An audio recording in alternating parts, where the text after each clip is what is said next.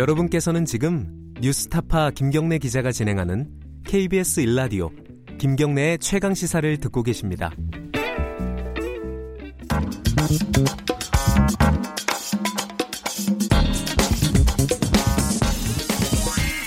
뉴스의 재발견. 네, 뉴스 속 숨어 있는 이면을 뒤집어보고 되짚어보는 뉴스의 재발견. 의제와 전략그룹 더모아의 윤태곤 정치분석실장 나와 계십니다. 안녕하세요. 네, 안녕하세요. 오늘은 인사청문회 얘기를 예. 해보겠습니다. 어제 어, 최정호 국토부 장관 후보자 시작했고 오늘도 진행이 되고 일곱 예. 명이죠 총? 예, 네. 그렇습니다. 이 어제 최정호 후보자 청문회 자체가 관심사였는데요. 예. 이게 이 우리 정치의 독특한 특징이라고나 할까 하는 게 있잖아요. 연계. 아 다른 일들과 다 연결돼 있다. 그렇죠. 연결돼 네. 가지고 있다. 그러니까 최 후보자 청문회만 떼놓고 보기는 어려울 거예요. 이 네. 일곱 명에 대해서 특히 야권에서는 좀 통합적 사고를 할 겁니다. 통합적 사고요? 그렇죠. 이게 그러니까 무슨 말이죠? 일곱 명을 예. 각각 각각 그 한 명 한 명에 대해서 사실은 검증을 하는 게 맞아요. 이 자체에 대해서 판단을 해야 되는 거죠. 일종의 절대 평가. 네, 그렇죠. 그런데 이게 뭐 뭐 다 봐줄 수 있냐, 혹은 음. 또뭐 아. 다 날릴 수 있냐 음, 이렇게 본다는 거죠. 예컨대 보통 야당 기준으로서는요, 이런 청문회 여러 명을 한꺼번에 하면 세 그룹으로 나눠요. 청문회 대상을요. 예. 예. A, B, C인데 예. A 절대 안 되는 사람, 아 네. 예. B는 이 문제가 상당한데 뭐 이제 용인은 한다. 음, 음, 네. 뭐 C는 어 괜찮은 사람 이 정도면 괜찮은 예. 사람 이러다 보면 이게 운이 좋은 사람들도 있어요. 아. 예를 들어서 다른 오늘 예를 들어 오늘 세 명 하거든요. 예. 오늘 세 명 중에 A가 한명 있다. 그럼 그쪽에 집중 포화가 갈 거 아닙니까? 음. 그럼 한 B 정도 되는 사람은 슬쩍 묻어서 가기도 하고 그런 사람들이 생긴단 말이죠. 묻어가는 사람들이 생길 수 예. 있다. 어제 최정호 후보자 같은 후보자 같은 경우는 A, B, C 중에 뭘까요? 제가 볼 때는요 한 B 그룹 정도지 아, 않을까. 문제는 있지만 받아줄. 수 있는 사람? 예. 그러니까 오늘 국토위에서 전체 회의를 열어가지고 청문 보고서 채택에 대해서 논의를 하게 됩니다. 네. 근데 음, 특히 야당 기준에서는 이 사람 자체만으로 보면은 문제는 있지만은 봐줄 수 있는데 다른 쪽들하고 엮어가지고 어떻게 볼 거냐 음. 이 사고를 하게 될 거예요. 그러니까 음. 국토부 위에서 국토위만 생각하는 게 아니라 특히 오늘 김현철 통일부 장관 예. 후보자 같은데도 촉각을 딱 곤두세우고 있을 겁니다. 남북 문제가 워낙 첨예하니까요, 예. 지금. 자, 어제 기- 최정호 후보자 같은 경우는 부동산이었어요. 그렇죠. 그죠? 이분이요 너무 똑똑해서 탈이었어요. 네. 그 무슨 말입니까? 그러니까 이제 2주택 1분양권을 보유하고 있다가 뭐 장관 이렇게 되면서 한 채는 이제 딸한테 증여를 했다. 현재는 이제 1주택 1분양권. 그렇죠. 작년부터 나왔던 말들이 똘똘한 한 채 이런 이야기가 있었잖아요. 그렇죠. 뭐좀 별로 안 좋은 데는 정리하고 똘똘한 한 채 들고 있는다. 근데 이분이 이제 똘똘한 세 채였다는 거예요. 다 똘똘하다는 거예요. 아, 그렇군요. 네, 따지고 거기- 보면 그러네요. 네, 예. 거기다가 이제 똑똑해서 탈이라는 게 최 후보자의 이제 발언이 이렇습니다.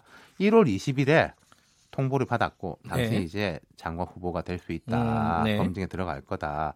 그 통보를 받았고 2월 18일 날 증여를 했고 딸한테요. 네, 네. 3월 7일에 장관 내전 통보를 받았다. 아하. 나 당시 후보군이다라는 이야기 듣고 정리를 하고 정리를 한 다음에 내정 통보를 받았다는 거죠. 결과적으로는 지명 통보 전에 한 거다라고 음. 강조를 했는데 이게 이제 언지를 받고 한 거겠죠. 그런데 네. 보면은 이 분당 집 본인이 살던 집인데 딸 부부한테 증여를 하고 이틀 후인가 임대차 계약을 맺었어요. 음. 그 집에 새 들어서 사는 거예요, 딸한테. 네. 3천만 원 보증금에 월세 160만 원. 그러면 이 보증금으로 증여세 보태서 내라. 이 월세도 모아가지고 생활비를 내든지 세금 내라. 아. 집도 주고 돈도 주고. 근데 이게 다 합법이에요. 똑똑하긴 하군요. 그렇죠. 160만 원이면 12달러 하면 1920만 원이니까 이것도 즈, 그, 뭐야. 소득 세금 계산에 안 들어간다는 거예요. 딱 2천만 원이 그안 되면 정도? 딱그 예, 정도. 예. 그러니까 여당에서도 이제 국민 눈높이 안 맞다 이런 지적이 있고 예. 어쨌든 이분이 불법은 전혀 없는데 음. 마치 이제 우리가 경제신문이나 이게 신문에서 Q&A 절대를 하려면 어떻게 하면 될까요? 라면 세무사 전문가들이 나와서 이렇게 이렇게 할 수 있습니다라는 아. 이제 모범 답안 같은 예. 뭐그 정도 거기다가 이런 것도 뭐 실력인지 모르겠는데 일적으로도 국토부에서 워낙에 실력을 인정받는 사람이거든요. 음. 그러니까 전 정부에서도 차관을 했는데 그냥 국토부에서 쭉 승승장구를 했던 인물이에요. 그래서 이 부분만 보면은 낙마까지 가기는 어렵지 않나. 혼자만 떼놓고 본다면은 제 생각엔 그래요. 아까 말씀하신 B그룹 정도. 그렇죠. 근데 뭐 사실 이 부동산 관련된 도덕성 얘기 말고도 정책 관련된 얘기도 있었죠. 그렇죠. 공항 이야기가 매우 쟁점이었습니다. 아, 크게 쟁점이죠. 예. 예. 본인이 박근혜 정부 때 국토부 2차관으로서 그 당시에 동남권 신공항 문제가 매우 뜨거웠지 않습니까? 예. 정리 발표를 했어요. 김해 공항 확장 아닙니다. 네. 가덕도 신공항도 안 되고 밀양 공항도 없다. 음. 본인이 발표한 건데 어제 발언이 좀 애매했어요. 그래서 어제 발언을 두고 오늘 그 지역별로 보도가 매우 엇갈렸습니다. 어... 부산 경남 쪽 언론들은 아, 아주 긍정적이다. 음. 대구 경북 쪽 언론은 이 뭐냐 벌써 흔들린다 이렇게 네. 부정적으로 평가를 한 거예요. 이 사람 이분이 그 그럼 고- 김해 신공항에 대해서는 어떻게 얘기를 한 거예요? 그러니까 본인이 차관 때 발표를 했고요. 예. 그리고 서면 답변 예. 서에서는 김해 신공항 건설을 계획대로 추진하는 것이 합리적이다. 이게 김해 공항을 확장하자는 거죠. 그렇죠. 지금 딴 현재 새 공항. 짓지 말고. 예. 근데 이분 직책이 직전 직책이요. 전북도 정무부지사였어요. 아하.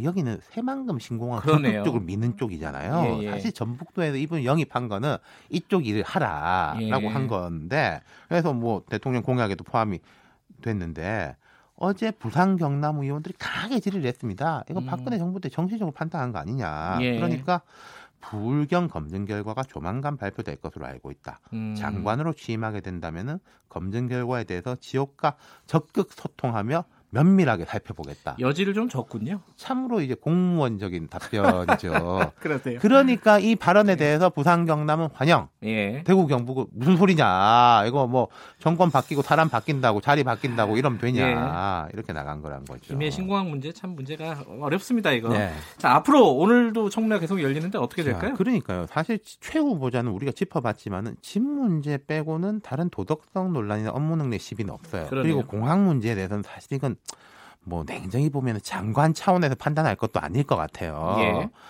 근데 이제 남은 사람들이 만만치 않다. 그 남은 사람들하고 이제 엮어서 볼 거다. 네. 특히 예를 들어서 다른 사람들한테도 부동산 문제가 줄줄이 터진다면요. 예. 최 후보자 혼자 건이면은 욕 먹고 넘어갈 수 있는데 음. 이 사람도 있고 이 사람도 있고 이 사람도 있으면은 이거 다 집단적으로 문제 아니냐 이렇게 갈 수 있으니까 지금 최 후보자는 자기 청문회 끝났다고 마음을 놓고 있는 게 아니라 오늘 음. 내일 다른 사람들도 열심히 봐야 될 겁니다. 예, TV 보고 있겠네요. 예. 어, 오늘 내일 뭐 하는 사람들 중에 아까 A, B, C 중에 C가 있나요? 그러니까 A 그룹 절대 안 된다. 아, A였나요? 예. A. 예, A가 있나요? 정책 정무적인 쪽으로 치면은 김현철 통일부 장관 후보자입니다. 음. 정 대북 정책과 자영당에서 지금 좀 현재 벼르고. 있죠. 예. 그렇죠. 또 이분이 좀 발언들 SNS 발언들이 좀 거친 게 있었고 네. 정무적인 정치적 공방으로 치면은 박영선 중기벤처부 장관 후보자예요. 왜 그렇죠? 자, 국회의원은 보통 봐준다 이런 이야기가 있는데 그럼요. 박영선 후보자 같은 경우는 그간에 워낙에 저격수 노릇을 톡톡히 했어요. 음흠. 낙마도 여러 번 시켰는데 본인 기준으로 낙마를 시켰던 그 기준을 본인한테 들이대겠다. 지금 그렇군요. 야당에서는 그걸 벼르고 있는 거죠. 그러니까 바로 이게 이른바 내로남불 프레임에 딱 걸릴 것이다. 이두 음. 명에 대해 가지고는 이제 A 그룹으로 보는 거죠. 거기다가 이제 예. 자, 4월 3일 재보궐 선거 있지 않습니까? 예. 요 앞에 또 이제 김학의 전 차관에 대한 이제 공방 있지 않습니까? 이것하고 청문회는 엮여서 간다는 거죠. 알겠습니다. 여기까지 듣겠습니다. 고맙습니다. 감사합니다. 더불어민주당 아니구나. 더모아. 죄송합니다. 윤태권 실장이었습니다. 2부 여기까지 하겠습니다. 잠시 후 지역 방송은 해당 지역 방송 보내드립니다. 일부 지역에서는